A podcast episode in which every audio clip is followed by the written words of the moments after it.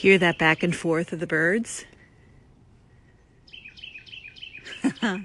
That's the sound of a very happy thrasher. Poor guy somehow has been stuck in my house since yesterday. We were doing some work. We had the garage door open and the uh, basement door open and into our house, and somehow this thrasher has been in my house since yesterday. And I thought I kept hearing a noise in my dining room.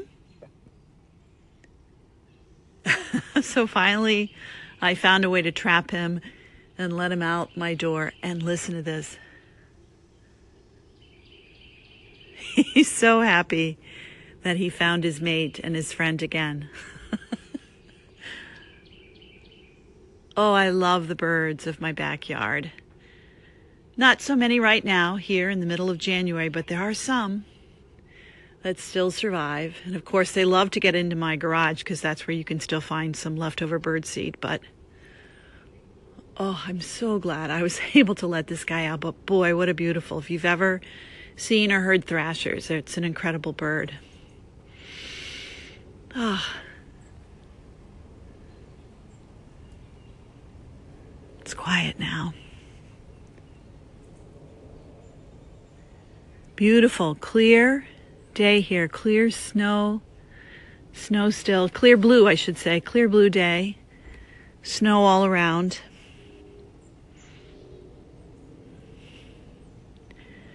Thankful, thankful that bird has found his partner. Barbara KB here, reporting from Cincinnati, Ohio. My back deck area, the garden the bird sanctuary, even in the middle of January.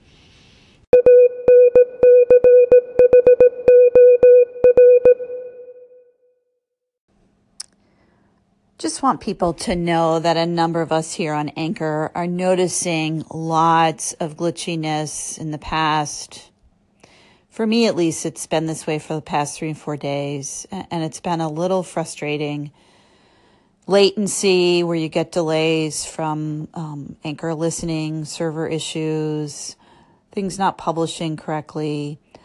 I even just had an experience here where I was listening to some segments that somebody um, reshared or echoed onto their station.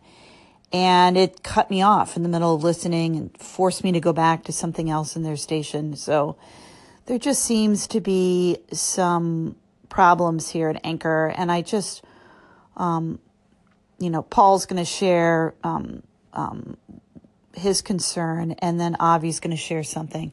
And I just want people to be aware of this that you're not alone. There seems to be some glitchiness in Anchor, and it's good for us to be aware when this is happening and to not get frustrated, but to just sort of hang in there.